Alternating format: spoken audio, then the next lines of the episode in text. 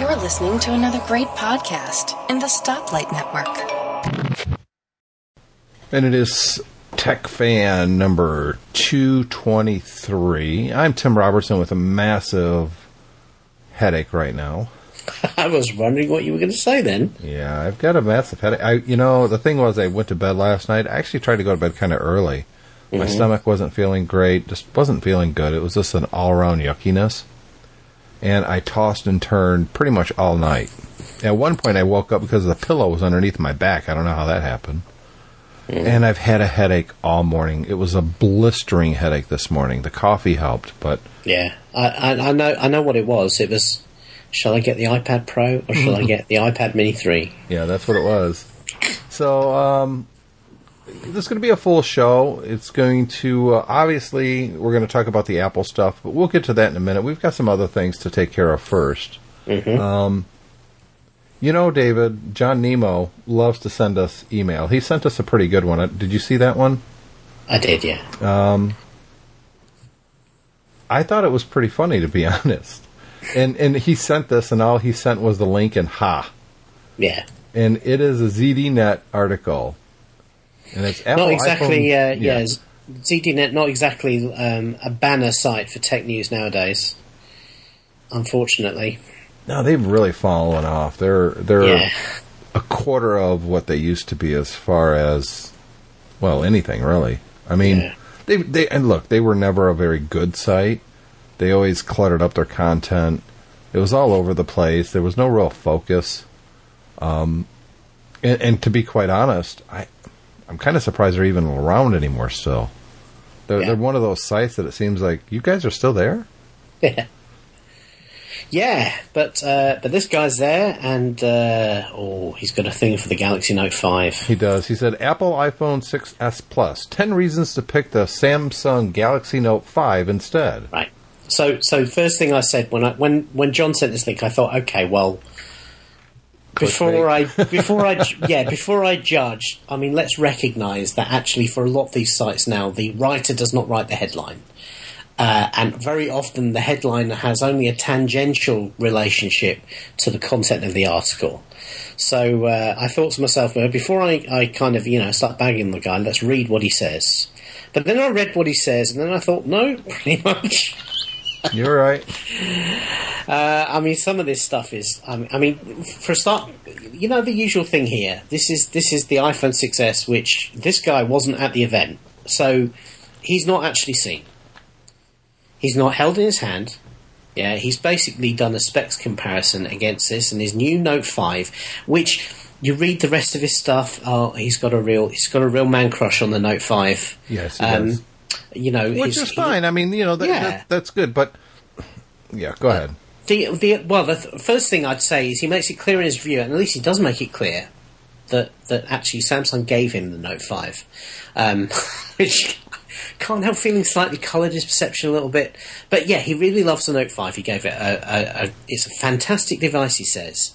Uh, and it's earned a place in my pocket. I mean, at this point, I'm reading. it, I thought, oh, for God's sake, get over yourself. Yeah. Yeah. Get over yourself. You know, it's a phone, right? Um, and and he has had an iPhone before, uh, which you know is something. You know, reading some of his stuff, it was clear that he had the iPhone before he had, the Note Five, and he decided to switch to the Note Five from the iPhone. So it's not like this guy is, is like an, necessarily a pure Android fanboy, but Yeah, he kind of is. I mean, well, well, yeah, at the moment he is, but he's. I, I mean, I'm reading this. I thought, oh, this is this is one of those guys who's in that flush of first tech love. You know, when you get something new and you just can't stop using it because it's so great, so different. He doesn't seem to be at the point where things have started to annoy him yet. Because certainly, re- reading through this, and then and you read through this, and you think, for a start, the list format. I mean, done to death. Anybody who's doing that, you kind of know is a bit of a hack. I'm sorry to say. And, and Matthew Miller, if you're listening to this, I'm pretty sure you're not, but if you are, sorry for calling you a hack, but really, 10 reasons, you know, I mean, and by, and trust me, by the time he gets out about to, uh, 9 or 10, he's really starting to struggle. Yeah. Yeah. Advanced camera. right. Apple iPhones are great at capturing photos, but this year Samsung may beat the new iPhone. Samsung's camera has more megapixels, a larger aperture, and advanced features such as RAW capture with manual control support. And right, I would give some credence that statement if he this guy was a photographer, but bearing in mind he's not, and pretty much all the photographers who use smartphones use iPhones. Exclusively the iPhone camera. I, you know, I've said this on this podcast. I said it back on the MyMac days. I said it on OWC radio. The iPhone's camera was the killer feature. Absolutely, It was the thing that blew people away. I mean, look, you you see iOS for the very first time back in 2007. You're like, wow, that's really killer, and you get one because of those. You know, cool. I'm touching. I'm swiping. But as soon as you started using the camera, it changed everything. And Yeah. and Apple has put an emphasis on the camera on the iPhone since day one, and it only gets better and better and better with every single iteration.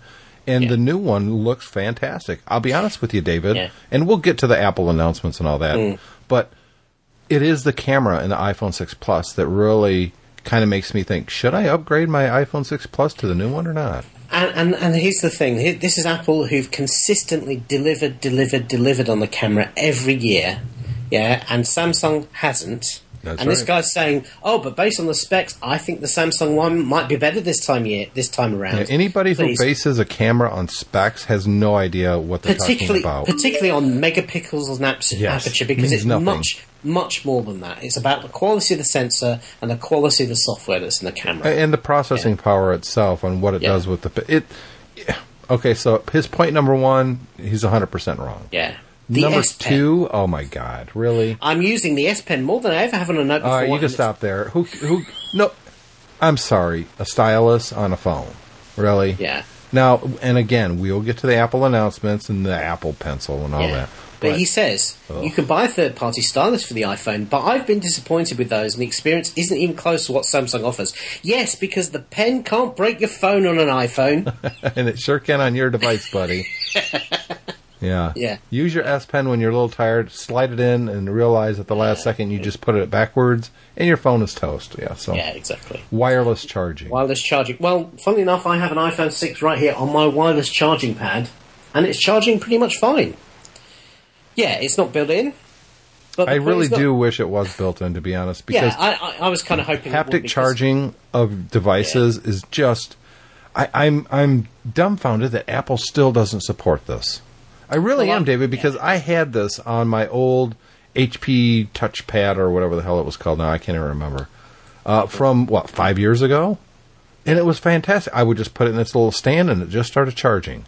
No plugging in, no nothing. Just put it right there, and it starts charging. That's the way it should be nowadays. Apple is so far behind on haptic charging. I, I, I think I think we can give him this one, but I he, agree. He, do, he does ignore the fact that actually it's quite easy to do on, on the iPhone as it is now. All right, it's not built in, but it is still per- perfectly It- possible. So it's only a, but it needs to be a- built in. It yeah, really it's only a half tick. I suspect the reason they don't put it in is because they they always want to be thinner.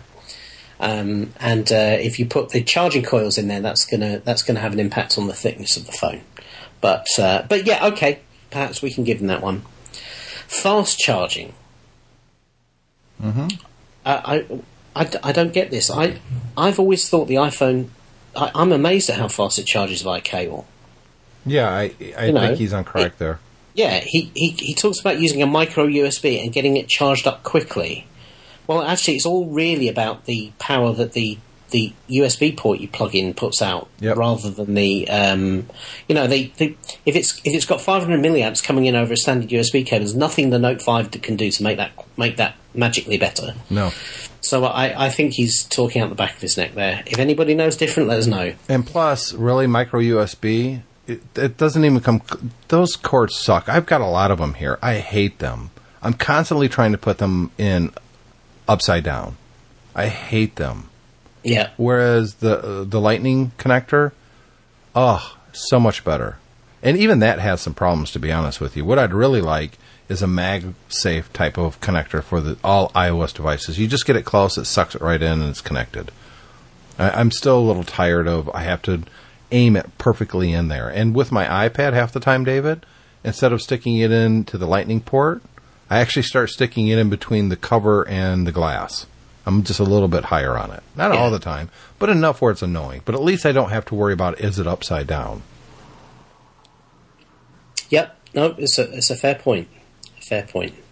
Um, so his next one is uh, where Display. have I got? I lost it. Display. Right. Okay. I've never seen any Android phone that comes close to an iPhone screen. Well, yeah, I, I well, not only that, nobody's ever picked up an iPhone screen and gone, "Oh, it looks terrible." No, well, unless you've used a new one and then you pick up an older iPhone, then you're like, oh, what happened? Yeah, but even then, when you pick them up in isolation, each, again, each year they've gotten better and better and better. Now, what he did is he linked to some um, DisplayMate test, right? That did a some sort of shootout Yeah. on on displays, which you know, which. But wait, no, let me tell tell uh, tell it how it is. He linked to another article of his, which then linked to this display test. Mm-hmm. But I'm looking at this uh, this test, and uh, uh, the only thing it seems to be comparing it against is the Galaxy Note Four. I can't see the iPhone on here at all. I mean, I'm scrolling all the way down. I've still not found found the word iPhone on this page. So, uh, I, you know, I, I, it's not, it's not really saying to me that this is the best. Um, yeah, I, I'm, I'm. Let me just do a search for iPhone.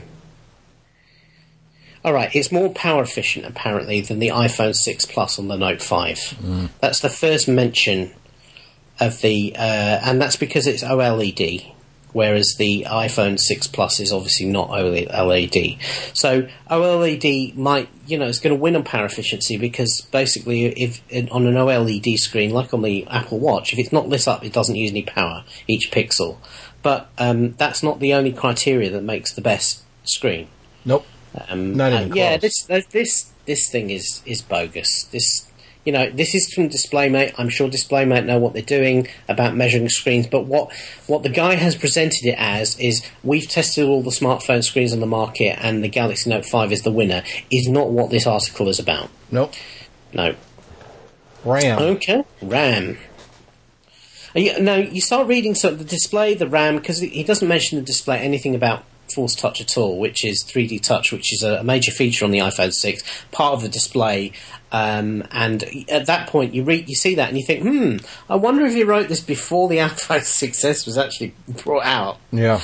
because again he's going on about RAM now, and uh, you know, I, uh, I you read this and you think. Well, the iPhone RAM is limited to one gigabyte, which really isn't an issue unless you try to run several resource-heavy apps at once. Well, I've run plenty of resource-heavy apps at once on my iPhone, and I've never noticed a problem. No, it's because Apple No. knows how to manage RAM on the device, whereas on Android they don't. They have Yeah, to which- cram more RAM into it because it's it's not efficient. Which is why the Note 5 has 4 gig of Yeah, RAM. it has to have that just to match what the iPhone could do with one. Yeah. The next one, let's just Samsung Pay. Okay, move on. If you say that's a benefit, you're you're stupid. You're Uh, well, stupid. certainly if you say that it's better than Apple Pay, Yeah. when in fact Samsung Pay is not out, he's only used it for a couple of weeks, and it's a, it's only going to be available in the US. I have yet to find a store with a payment terminal that doesn't work with Samsung Pay. I've yet to find one that would. exactly. And I'm in L.A. I'm in New York. I, I mean, come on. And, and and this and this is also very much coloured by the US experience because here in the UK we've had touchless payment for about four years, and so when Apple Pay came here, magically every payment card, touchless payment terminal in the land worked with Apple Pay. Yeah, so it's it's you can't you can't just look at what's around you and say, well, that's my representation of the world, therefore I'm going to extrapolate it out to the world. Yep. Yeah. The next one I'll give him credit for. And Yeah. it's something that, as a 6 Plus owner, I really wish Apple would kind of wake up for this. You're going to be able to do it with the next version of iOS 9, but only with the iPad Air 2, which I have, and the new iPad Pro. And that is split screen apps. Mm-hmm. That Yeah. really does need to happen. It's it's kind of ridiculous now. It really Yeah, is. and, and we'll we'll talk and when we get to talking about the iPad Pro, I'll I'll share my thoughts on that really because um, because that definitely is an area which needs quite a lot of development. So the next one, operating system. Let's leave that one off the table for a second because it's going to tie into something else in a minute. okay, all right. The final one, gorgeous design. Mm-hmm. Samsung's gorgeous design. Yeah, it's gorgeous plastic. Well, apparently they've got metal edges, glass back, and glass front. Um, wonder where they got the idea from. Yeah, I don't know. Well, that would be the iPhone innovative. 4 from four years ago. And you know, they show this. He shows this close-up picture, and it you could see air bubbles underneath the glass. Yeah. So No, no, I'm prepared to accept that beauty is in the eye of the beholder. absolutely, and he does say Uh, that. Yeah, um, but I think the even if the Samsung is uh, the Samsung Note Five is the most beautiful phone he's ever seen, right? That is the first time they've done a beautiful phone. Yeah, Uh, and uh, and you know, I, I think I think you can't say that that's a definite win for Sam. If you put a Note Five and, a, and an iPhone 6s next to each other, you know, it's going to be it's going to be down to personal preference. They are both well designed, nice phones. Yeah. I can't see why that would be a reason why you wouldn't choose the iPhone unless you particularly favour that favour the. Um, you favour the Samsung, that's fine, but he's not talking about preferences here. He's talking about reasons why you shouldn't get an iPhone. He's basically saying, well, you shouldn't because the Samsung's great and the iPhone's sucky. That's the, the, the predicate of his article here, and that's not actually what he's saying. So the last one, uh, which was actually number nine, but Yeah. Operating system. The lines Right. between iOS and Android continue to blur, but there are still some functions that keep me grabbing an Android device over an iPhone. For example, the advanced exchange support on the Note 5 helps me stay in touch with fellow associates. So I read that and I thought, because we use Exchange, Yeah. we use Office 365, I thought, what the hell is he on about? Yeah. I thought maybe there's a feature I've missed here, so I clicked on his link, which is another of his own articles. Sure. Uh, clickbait for the win there, where he talked, and, and I'm looking through his article, I'm thinking he barely mentions Exchange in this. And and then, then I found it because I flipped through Exchange-based contact list. I have something like 400 contacts in various databases, but only about 10 from my firm in one of these lists. Through Exchange on the Note 5, I now have access to everyone at my company for calls, text message, and email. No other phone I've tested has this capability. And at that point, I thought, well, you're using it wrong because the iPhone certainly provides access to the Exchange uh, contact lists. Because all our all our corporate contacts are only in Exchange, and they are all on my iPhone. So basically, he's made up a feature here. Yeah. So let's go this blurring of the line. Here's the big difference between Android and iOS.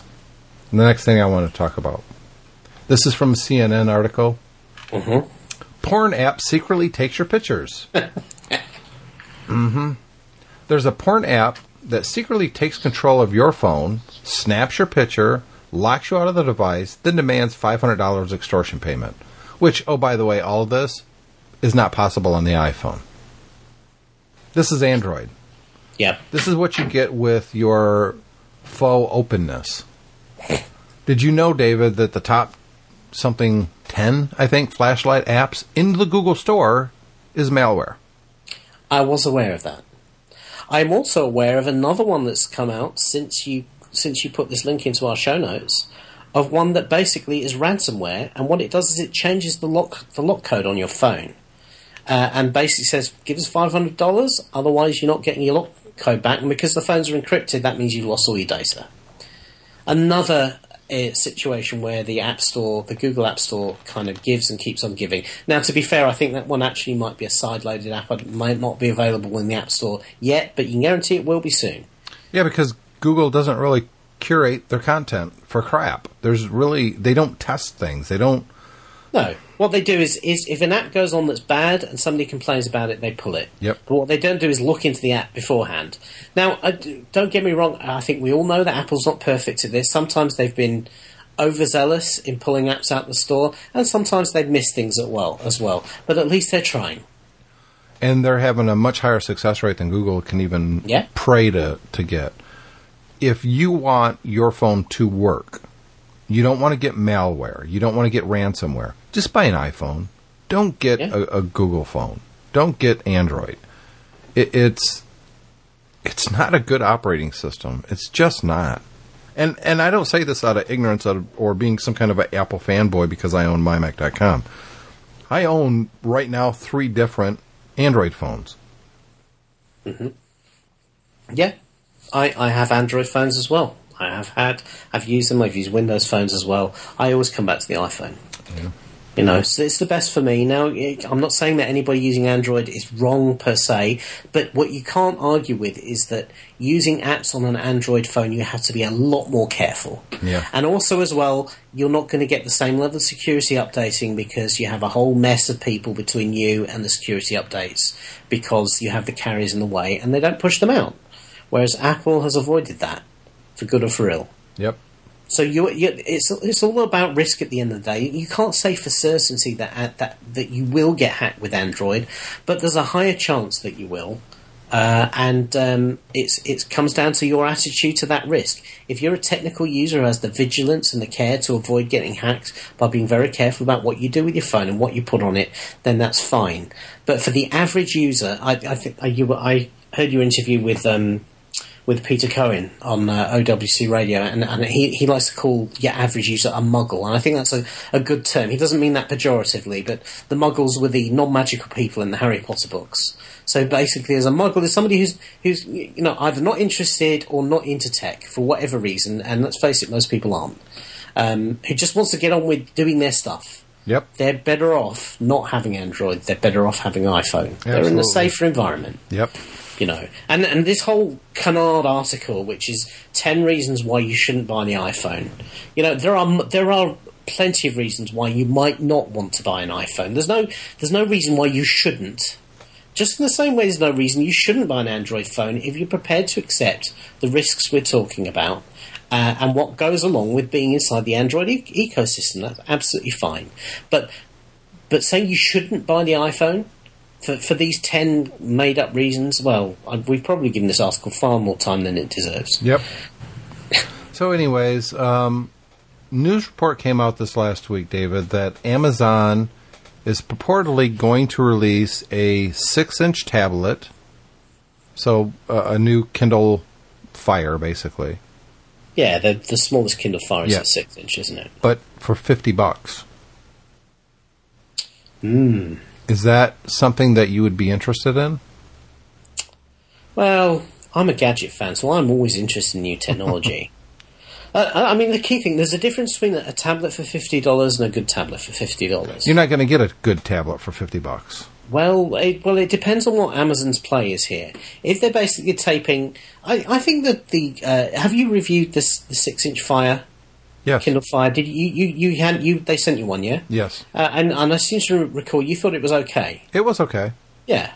So, but it wasn't they- great. It wasn't good. It was just No, okay. it was just okay. But if they take that product and reduce it to fifty dollars, I think that's actually quite a good value.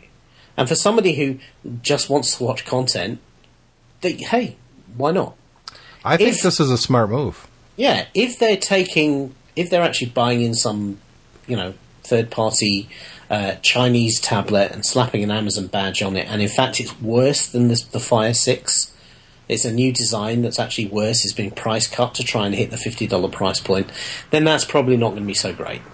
If they, uh, but if they are basically just taking a loss to try and get market share, then I, I think that could be quite successful. I think uh, A leading up to holiday season. yeah, absolutely, a fifty dollar Yeah. tablet. Um, I think it will drive sales to the Amazon Prime. Yeah. You want to watch all this content for for basically hundred dollars a year. This is what you do. You you buy this fifty dollar tablet and become a Prime subscriber because obviously you're already buying stuff on Amazon, so you're going to save on shipping alone.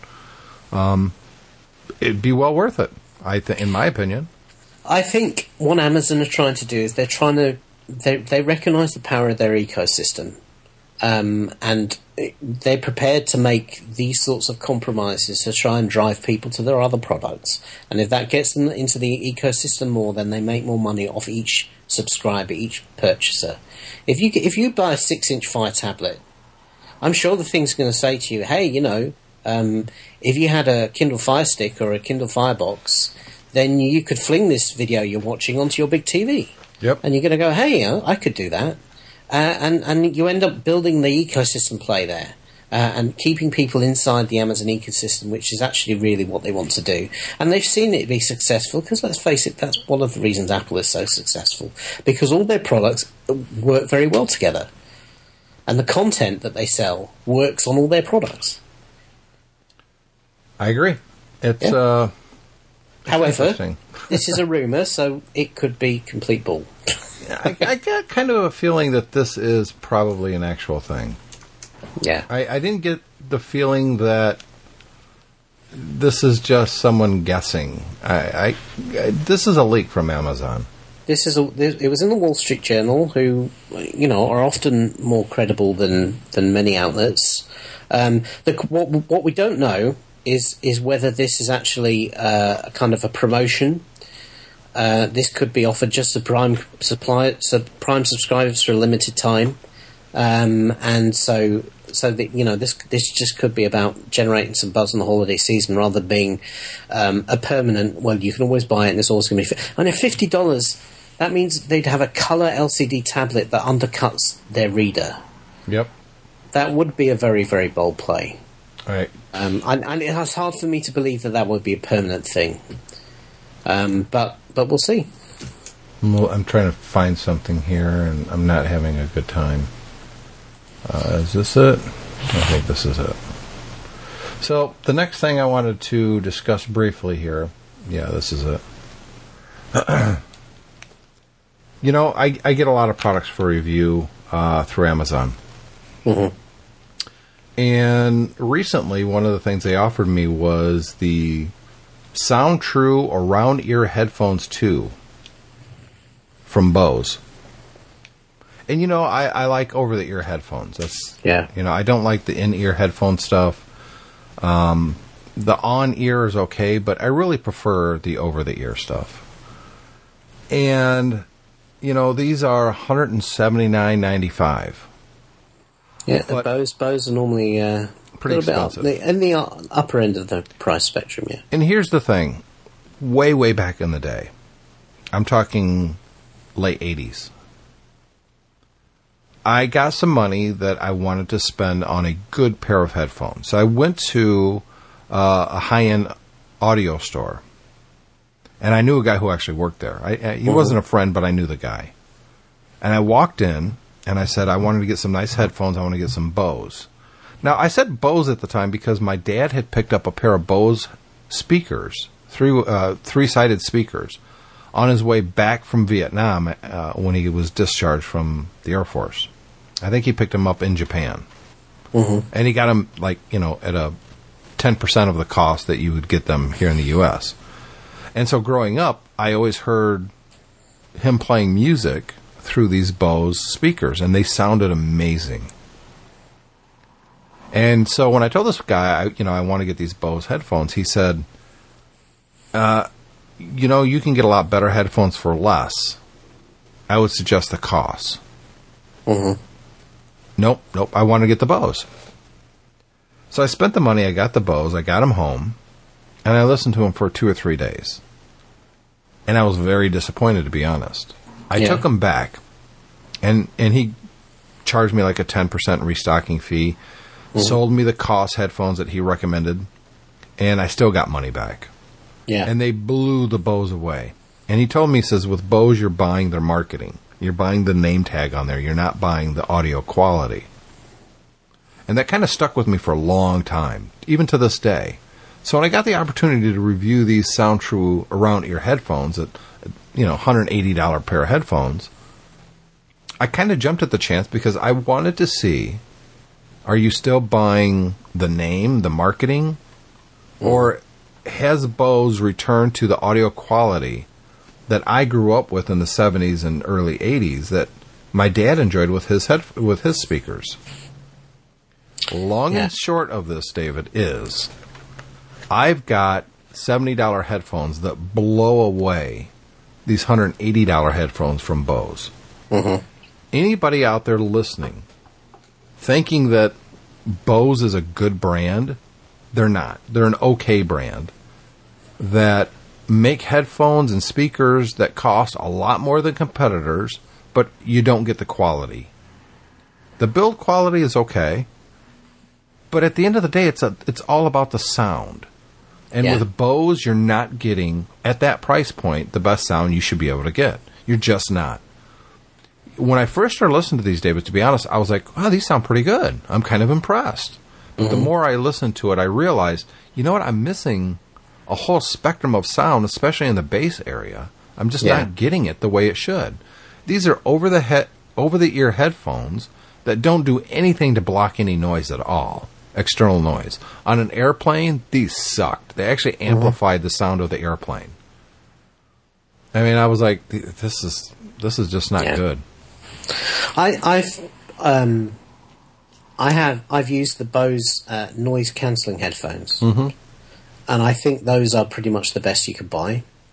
The noise cancellation. Uh, I, you, there are a few other pairs that maybe cost a little bit more that probably outdo the noise cancellation slightly, but certainly the over-the-air noise cancel over-the-ear noise cancelling ones are so quiet and so ca- so much cancel noise.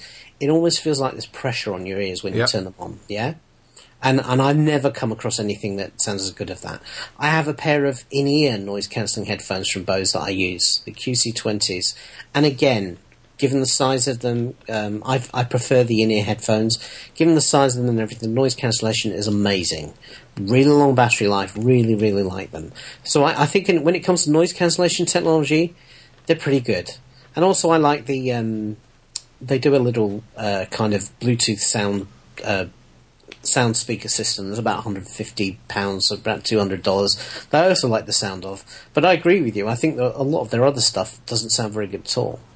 I think Um, with and- Bose, they they they have this license to charge more because their name is Bose, and they're really capitalizing on the quality of when the company was new and aggressive and young, and really Yeah. made great sounding speakers uh, and headphones. But they haven't been that company in a long time. Well, uh, yeah, and, uh, I mean, we've all seen they have the stores in the malls, and uh, Yeah. so you, you know they have they spend a lot of money on marketing and their brand image and everything. Uh, and you know the stores are a very nice experience, and you do get exceptional customer service. You go in there. If you ever lose an accessory or a piece of, of a of uh, Bose headphones or something like that, you go in there and you say, "Well, I, you know, I've lost this ear cup or that." They'll normally sort you out and then uh, for a nominal charge or for nothing. They're, uh, you know, the customer service is very good, the branding's very good, but ultimately it does have to come down to the quality of the product. You know, I reviewed on this show maybe a year ago, maybe a year and a half ago, uh, a pair of Nakamichi Bluetooth over the ear headphones. They sound better than than these Bose, and they didn't come even close to this price. They were less than hundred bucks. I still use them all the time, especially when I'm out there mowing the lawn or doing yard work Yeah. and stuff. Those are the headphones that I grab because they're Bluetooth. I don't have to worry about the cord and they, they acoustically they sound better than these Bose. This, it's not even close, to be honest with you. Look, if somebody wants to spend a little bit of money on headphones, if all you're concerned about is quieting down uh, outside noise, I think David is right. Bose does a really good job on noise canceling. I just don't think the acoustics of the speakers themselves and the headphones are very good. But if you it, taking that out of it, you just want to get a good pair of headphones. Look at Harman Kardon makes a, a pretty decent headphone. I think they're about the same as Bose when it comes to audio quality. Yeah. But if you want better, Shure and AKG. Those are the two that I recommend. And and those are from experience. They make really good sounding headphones. You really do get the full fidelity of sound. I mean, it, they just sound so much better. Um, almost to the point where I, it- it's almost embarrassing that Bose cost as much, if not more, than these brands, and yet the the product is not even close when it comes to acoustics. So Yeah, there you go. There you go. With that, let's take a quick break and let's listen to a new ad from the Three Geeky Ladies. Hey Siri, I'm looking for a new podcast. How about three geeky ladies? Well, I want to hear about technology. As I said, three geeky ladies. I want to learn about different types of apps and websites that will help me in my day to day life. Um, three geeky ladies fits the bill. A podcast that talks about new releases in Apple, like iCloud, Photos, new iPhones, and iPads. Oh, and El Capitan is coming out soon, right? As I've been saying, three geeky ladies is what you want. Say, What about the Three Geeky Ladies podcast? That looks like exactly what I want. Thanks, Siri. Wow, 3 Geeky Ladies, a technology podcast from a female perspective. Find it on the Stoplight Network.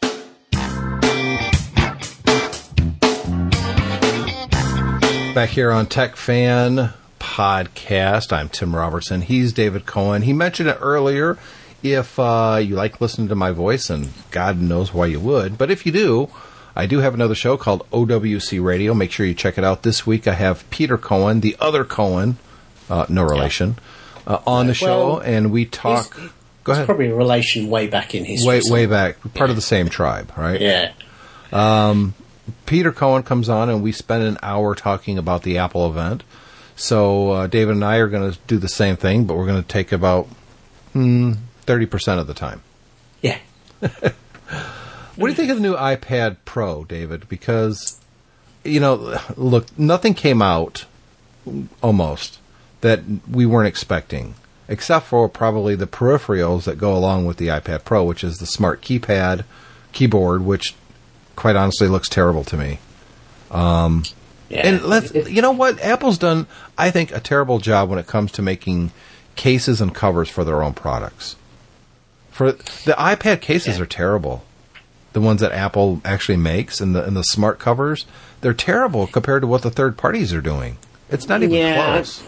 I, you can't, you always get the impression that kind of Jony Ive and his Crackerjack team finishing finished sculpting the aluminium and you know and you know Johnny owns the design studio and and kind of smoke comes out and a big shining white light and then the new device comes rolling out smoothly and everything. And then over the corner there's three guys going ah master master now we must make a case for it master. Yeah, three three interns create the, all these peripherals for it, and uh, you know what the the i the the keyboard case with these rubberized keys looks terrible.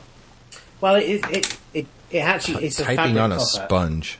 Yeah, I, it's a fabric cover, and I have used that sort of keyboard before.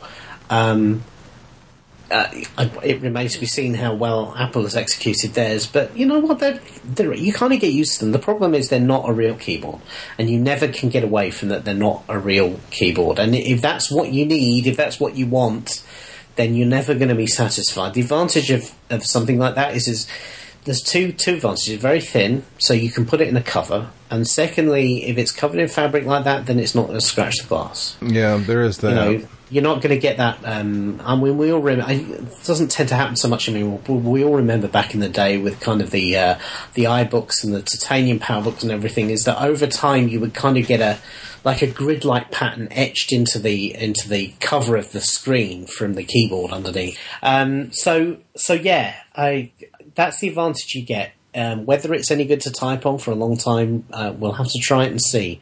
And really, that's that's kind of my whole thing about the iPad Pro, is that looking at it objectively, f- just looking at it from the outside on a kind of a specs and what it is basis, this is a product that really I, I don't get it. Um, however, I've got a, I've got a feeling that it's one of those things where you don't get it until you actually have it in your hands, and then all of a sudden you think, oh, now I understand, and you really, really All right, so we kind of had a weird break there. Uh, we lost probably ten minutes worth of content because uh, audio problems, and so Yeah. David's going to let me know if he starts hearing static. Here's the problem, guys: when I'm recording, I don't hear any static, and David's saying, "Hey, I hear static." I don't hear any, so I figured it's on his end. We'll just keep going. The problem is, it was on my end. It looks like my uh, mobile pre USB. Uh, it was kind of putting static in there somewhere. I'm thinking it's the cable, David. I'm not. Yeah. I'm not sure. I moved the whole device. I adjusted the volume. I I pushed in the the cable and XLR cable in the back and the USB cable. David says he doesn't hear the static now, so uh, we're going to keep going. But we were spooked because at the beginning of the show my internet was down, so we were figuring it was a problem my end. So. yeah, so hopefully. Yeah, If there was any static at the beginning of the show or any segments, I apologize for that. I, I can't hear it. So it is what it is. Hopefully it, it's cured now. David will pipe up if he starts hearing it again, and we'll pause and I'll adjust the mobile pre USB and the uh, XLR microphone again, and you know, see what happens. So where were we? So we, were, talking, about yeah, the, the, this Pro. yeah, and this keyboard that Yeah. Yeah, yeah, the spongy cloth, plasticky keyboards, they've never done it for me. And I've owned a few of them and I've tried them with different iPad, uh, iPads over the years. I don't like them. The only one that I like, that I actually truly like, what is this thing? Let me pull it out. And it's not even charged. It's been so long. It's a ZAGG keyboard and it's metal Right. and it's Bluetooth. It's got a little slot in it so you can put your iPad in there. It works great. But hey, you don't have to buy their keyboard. And uh, the, one of the problems I think with the iPad Pro is that it's seven hundred uh, seven hundred dollars. It starts at seven ninety nine. Yeah. What the seven- heck is so- that noise? That's that's the ice cream van. Outside. Well, I give me a let's see. we we have this thing here called a ninety nine. Hmm. Yeah. Which is kind of an ice cream cone with a chocolate flake, like ch- a chocolate bar, flake bar, Oh, put into it, and then a raspberry ripple icing, uh, like a kind of sauce on top. yeah, yeah. Pretty good. I like Yeah. uh I like eclairs. Eclairs? Yeah, they it's it's ki- it's a vanilla ice cream wrapped around uh, chocolate ice cream, but then the outside is almost a cake type of stuff. Ah, sounds good. We don't have that sort of thing here. Yeah, it's good. I We're like very it. traditional.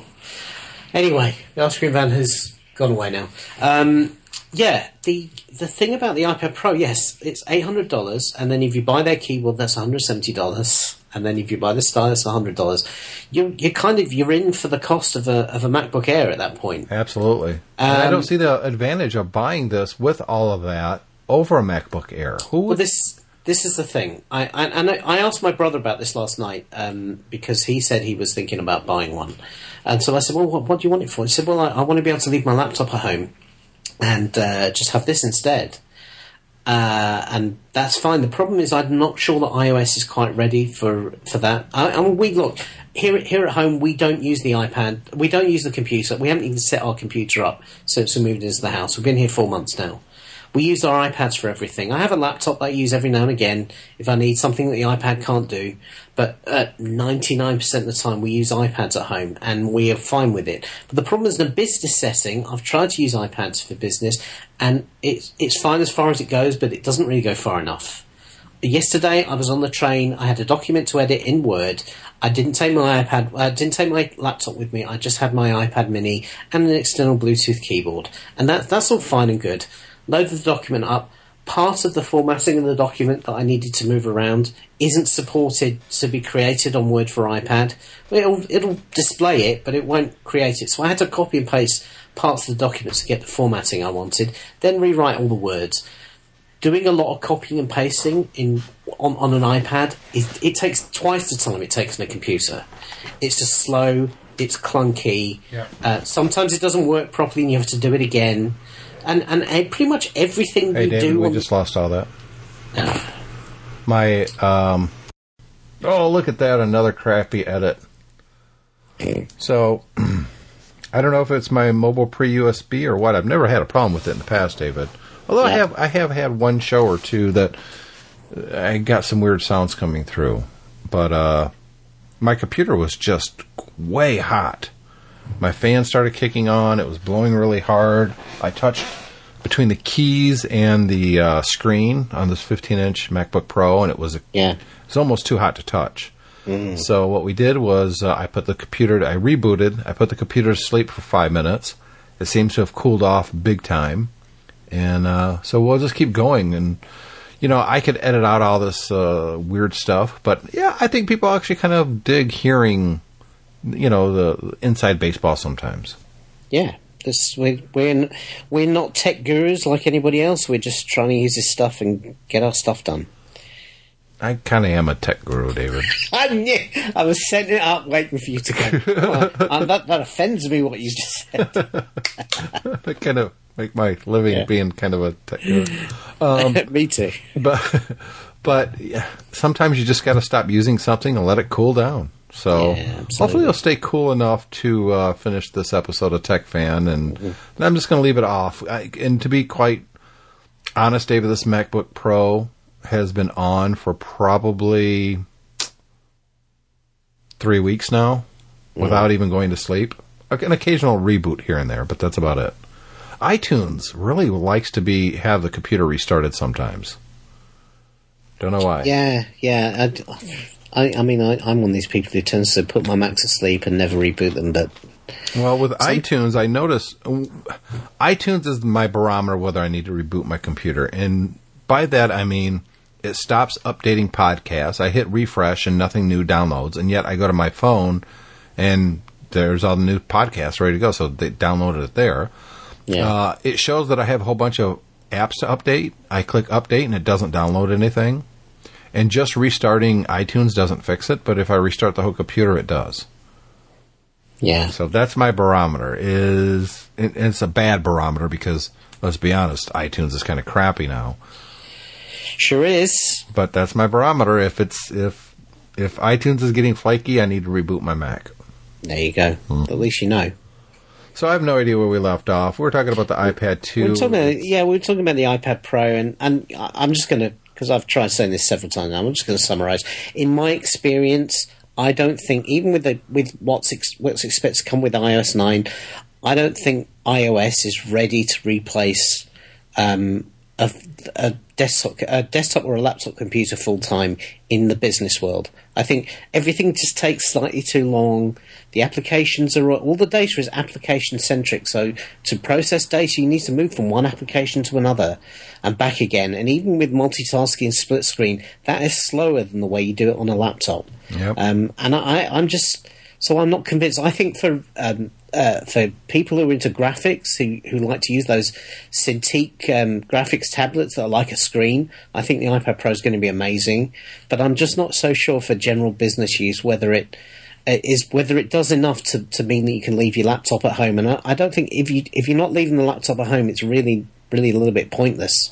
Everything I could do on my laptop, I could do.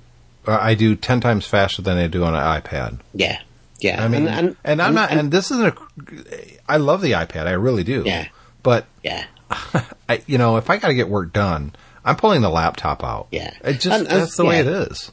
Same for me. I mean, I like to carry when I'm working a laptop and an iPad, but that means I have an iPad Mini that I use when I'm working, and um, I use it as a second screen. I use it for email and that sort of thing. I use it for news reading and content and that sort of stuff. And and you know, I I've done plenty of content creation on the iPad, and I recognise what it's good for, but it's just not as good as using a laptop for for business tasks, particularly. And in business, time is money if it takes you double the time to do something because you're kind of fighting against the limitations of the device or the operating system, um, then then I don't I don't see that's going to fly. Now I think it's a long term play, the iPad Pro, because I reckon Apple thinks that in five to seven years' time, laptops will have, have almost gone away and we'll all be using devices like the iPad Pro. But uh, we'll see how it goes. But I, I think having done the hardware, they need to do a lot of software development to make that a uh, a real laptop replacement device. So the new iPhones look impressive. The only thing that really is drawing me in uh, is the better camera. I think that's pretty cool. Uh, I will say, if they would have put a sapphire screen on them, I'd be there in a heartbeat, no question. But they didn't Yeah. do that. I don't think they're going to do it for No, a they, while. they've, they've they've changed the glass. They they say it's a it's a ion exchange glass with two ions exchange, so it's meant to be better. The aluminium they use in the back is meant to be stronger. Um, so I think they have incrementally improved, but it's not going to be the kind of game changer that Sapphire would be. No. Um, but I think now that that Sapphire deal with that company fell through, we're not going to see those Sapphire screens. oh, I think I- we will. It's just uh, Apple's going to do it internally. Yeah, exactly, but it's going to take longer because they're not working with a third party. That's right. Um, I, I think the Force Touch, uh, the sp- in fact, I noticed Craig Federighi kind of did a slip where the, the first time he started talking about it, he started calling it Force Touch, and then Yeah. he, he realised that the marketing had spoken. You had to call it 3D Touch. But yeah, Um, because Force Touch is a little rapey sounding. yeah, I guess so. I mean, it really is. Yeah. Um, I, I think I think it's actually again it's one of those features that you know kind of you, you look you see it on the screen you think okay well that's kind of neat but then you forget about it and I think once you start using it you're going to Yeah. realize it's it's really quite different and you know talking about differences between the uh, the uh, Samsung phone and the iPhone 6s as we were talking about at the beginning of the show I mean there's a real difference they've actually changed the way people in, interface with their phones and that's something nobody else is doing uh, and that's a very Apple thing to do. You, uh, it, there's new watch bands. Who cares? Uh, well, yeah, I'll probably buy a new watch. I might, might. I, I like to. I like to have. I like to have Yeah, um, I'm here. new bands. So uh, yeah, um, I'm, the I'm Apple interested- TV is the thing, man. Let's be honest. That is, Well, that's what you were waiting for. I yeah, it is. It, my only concern is these artificial caps Apple has put on there and no external storage. Well, you know what? Those those come across to me as a uh, no external storage. No surprise there. No. Try using an iPad with external storage. Um, the the the the artificial caps. I I wonder if there's a nuance there we're missing. Um, iOS nine is going to use this app thinning technology, so. Um, I wonder if the cap is just basically the initial download, but the the program will be able to download assets in the background. It will, but then Yeah. they're not permanent. Uh, they will expire. So, Right. Okay. but, but this the when they put in this cap is 200 megabytes. That your app can't be bigger than 200 megabytes, which is just Apple had these caps on when they first came out with the App Store. It didn't work. It was stifling innovation. They finally lifted them. Now we're getting great games and, and apps on iPad and, and iPhone, and yet they do the same stupid thing. Well, they must have a reason. I mean, there must be. A, I mean, obviously, an Apple TV is plugged into your home broadband, so it can't be bandwidth. No, It, I, I suspect it's something to do with the fact they want the Apple TV to do something straight away when you click on the. And you know, I had this the other day. Well, I we were going to watch. Um, we were going to watch a show on the BBC iPlayer on our smart TV, our new smart TV, uh, last weekend. We'd been out and we came back late and we wanted to watch this show. And uh, the the smart TV is a JVC. The um, smart interface on it sucks. It's clearly got the most anemic chip in there, and basically the BBC iPlayer just wouldn't work properly. It would show the show, but there was no sound, and then it would freeze and all this sort of thing. And I brought it up on my laptop, and my laptop showed it fine, so I knew it wasn't something at the BBC's end. So I said to Leanne, I said, "Look, I've got this Fire TV stick I've been to this thing. Let me just set it up, and then we can watch it on there because I'm sure it'll work better on there." And and setting the Fire TV stick up was nice and easy and straightforward and fine until I got to downloading the BBC iPlayer app onto it, and that took 15 minutes. wow, that's weird. Yeah, uh, and and it's basically because it, it downloaded it and then it had to do a whole load of configuration and setup and all this sort of thing internally before it would let me use it, and that was very frustrating. And I think the app cap is about avoiding that experience on the Apple TV. So you click on the thing, 200 megabytes will flash down to your uh, of your home broadband in 30 seconds or, or less, uh, and then immediately you can use the app straight away, even while it's streaming other stuff down the background. I think that's what they're about, rather than If just that's setting what it is, cap. it's it's a dumb reason. It's dumb because the best games on iOS. Well, I don't want to say the best. The AAA titles are all over 200 megabytes. Of course they are, yeah, absolutely. But most of them are, are over a gigabyte, and if Yep. you do that over a broadband connection, you're going to be waiting 25 minutes. And I don't think they want people to have that experience. Well, they're doing that now when it comes to iPad and iPhone. Well, yeah, but we're kind of used to it. This is something different. I think when you're sat in front of the TV, time runs slower. When you're waiting for something to happen on TV, do you imagine you're all sat around, you're going to play a game, you buy and you get, oh, the greatest game, and all this sort of thing. So you, you've got, you, you, you want to, sh- you, you're the kid, I you want to get show that, to, your, but to your you brother, know- your sister, your parents, and No. you're kind of all twiddling your thumbs waiting for 10 minutes for thing. Is it done yet? Is it done yet? They don't want the experience. Not when you're sat in front of the TV. It, it's awkward. But then you limit the, the quality of games that you're going to get. No, because if it streams in the background, the 200 meg comes down, you start the game up, and then in the meantime, it's downloading more assets. And then, and then the game it gets whatever it, it needs in in the long run. But the thing is, you're able to do something immediately. I guess the proof is going to be in the pudding. It's hard to criticize something that's not out yet. It comes Yeah. out next month. I'm buying the 64 $200 version. No Mm-hmm. question about it. That's the one I'm going to get. Uh, it's exactly what I've been hoping for. The Crossy Roads demo that they showed made me want to play Crossy Roads again. Um, I'm getting it, no question. Uh, my getting only concern is 32 and 64 gigabyte. I don't know why Apple is so against big storage. I don't I just don't get it. They charge so much more and they give us nothing.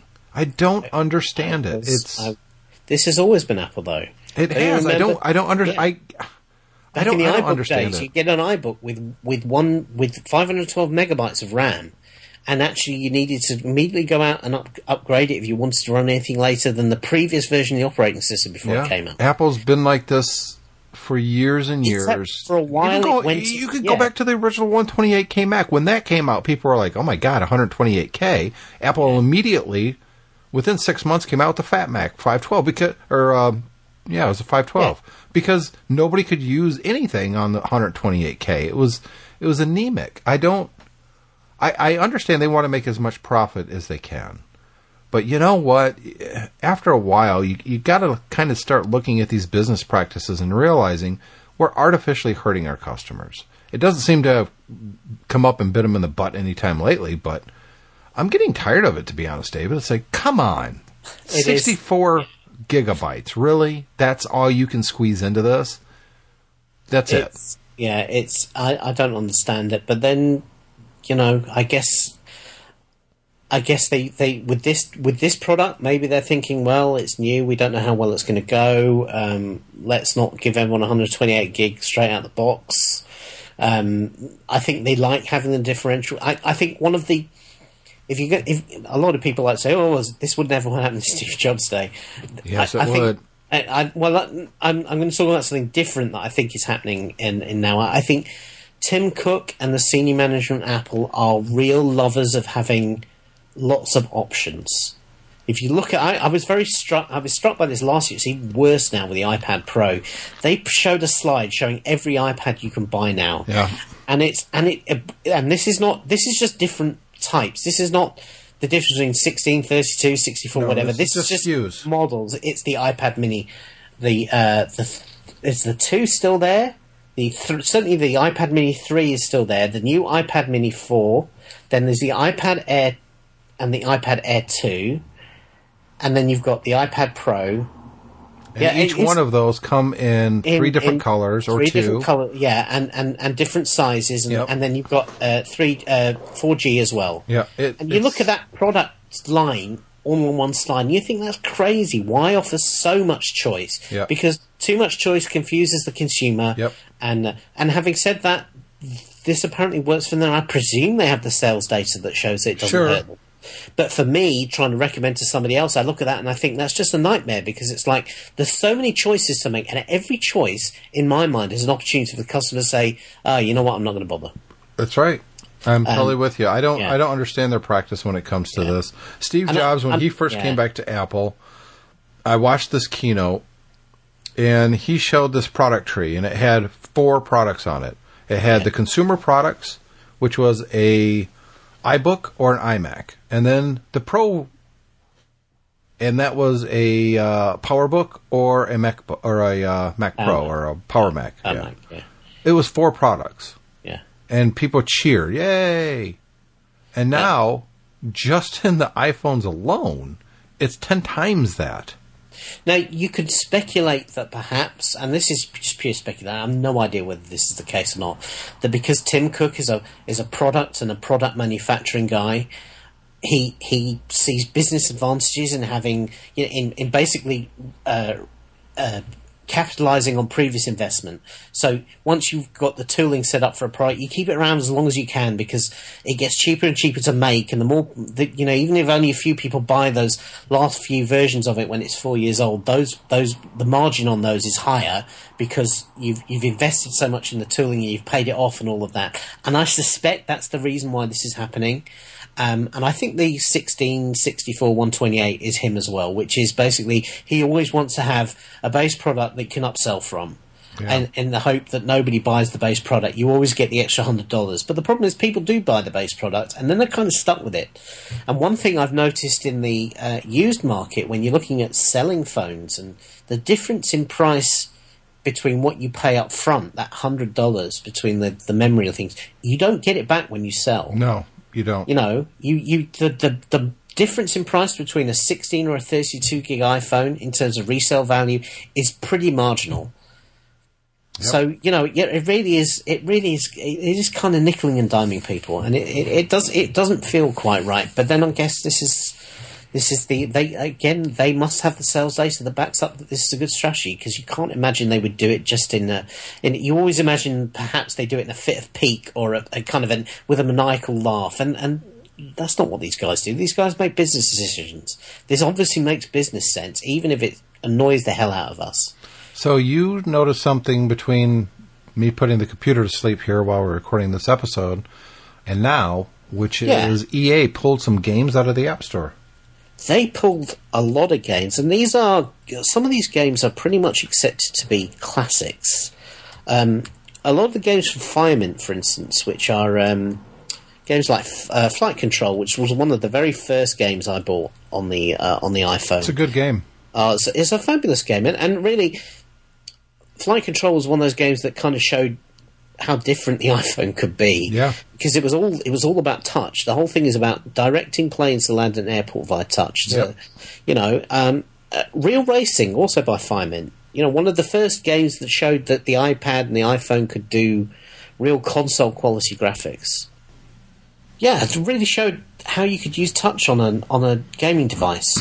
Um, Real Racing, one of the first games that showed that the, the iOS devices could do console quality 3D graphics. And those who were wondering why David just repeated what he just said is because we lost him for Yeah. a second there. You got me. I gotcha. Um, uh, Dead Space, not what we just had, but the actual game Dead Space, which is one of the first decent 3D shooters on the on iOS. Gone. so why do you think Dash, they're pulling these games? I, I don't know. I, I have no idea. Maybe I mean, they're going look, the Sonic route. They're like, you know what? Some we want to improve the quality of games, so we want to get rid of all this and kind of start. But some of these games, I could see Sonic doing it because, or uh, Sega doing it because some of those games are just terrible. Yeah. But th- we're, we're talking about some pretty good games. Maybe there's some kind of a dispute with Apple right now. Maybe they're tired of paying thirty percent. I don't know, but it's kind of a weird move. Well, you see, you kind of assume that uh, once you've invested in putting them up on the App Store and getting them written, um, I, I mean, maybe it's just as simple as some of these games aren't going to work with iOS 9. They don't want to update them. Um, but you know, be. these these are the problem is these are all. This was before all these games came out before the rise of, of free to play. So these are all games that have all people have paid money for, and you know, if you haven't got a backup on a computer somewhere, you're going to move to the next iPad, and you ain't going to have them anymore. Yeah. And that's that's kind of really annoying. Well, Really that's that. That's a whole different episode. The physical copy compared to a digital download. I've I've always been a physical copy guy until just a few years ago, and then I went all digital. Uh, my books, my music, it's all digital now. You know, Yeah. one good magnetic pulse, and I lose everything, David. Yeah, but uh, here's so here's an appeal to Apple because I think only Apple can solve this problem. When iOS 10 comes out, can we please have some sort of like fallback virtualization mode that means that these old software can play even though they don't support the latest features of the OS, so that there's no good reason for um, um, manufacturers to actually pull these games from the, The store. hardware will be powerful enough. The operating Yeah. system will be mature enough to be able to virtualize, say, iOS six. Yeah. There's no reason that they couldn't do it. It will never happen. No. Yeah. It'll never happen. So what know. we need to do, what we need to do, is keep our old iPhones running on the old version uh, of the game with I all the games on. I have a, I have a, every iPhone I've ever owned, Yeah. and you know I've been, I'm the person that likes to purge out all this stuff and get rid of it because if I'm not using it, why am I keeping it? But I, I can't see myself getting rid of my old iPhones. I keep Yeah. all. They don't take much space either. Yeah, I know. I'm I'm the guy who trades them up every time because I want the money. Yeah. All right, with that, we're going to wrap up this episode of uh, Tech Fan. A lot of technical problems on this episode. We do apologize. It's quite honestly, David, it's very rare. I can't think of the last time we had big technical problems on on this. Show. normally yeah, normally it's one end the other, but to have them at both ends, Yeah, it's it's just- okay. I think it had something to do with me having such a blistering headache this morning. I still have it somewhat. Uh, instead of taking, you know, we usually get on and we're done within an hour. Yeah, We're almost at two hours now. two hours. Yeah, for an hour show. So brutal, but once again, I'm happy to be here with you and uh, the opportunity to talk. podcasting gold. Yep, there you go. See you next week, David. See ya. Bye.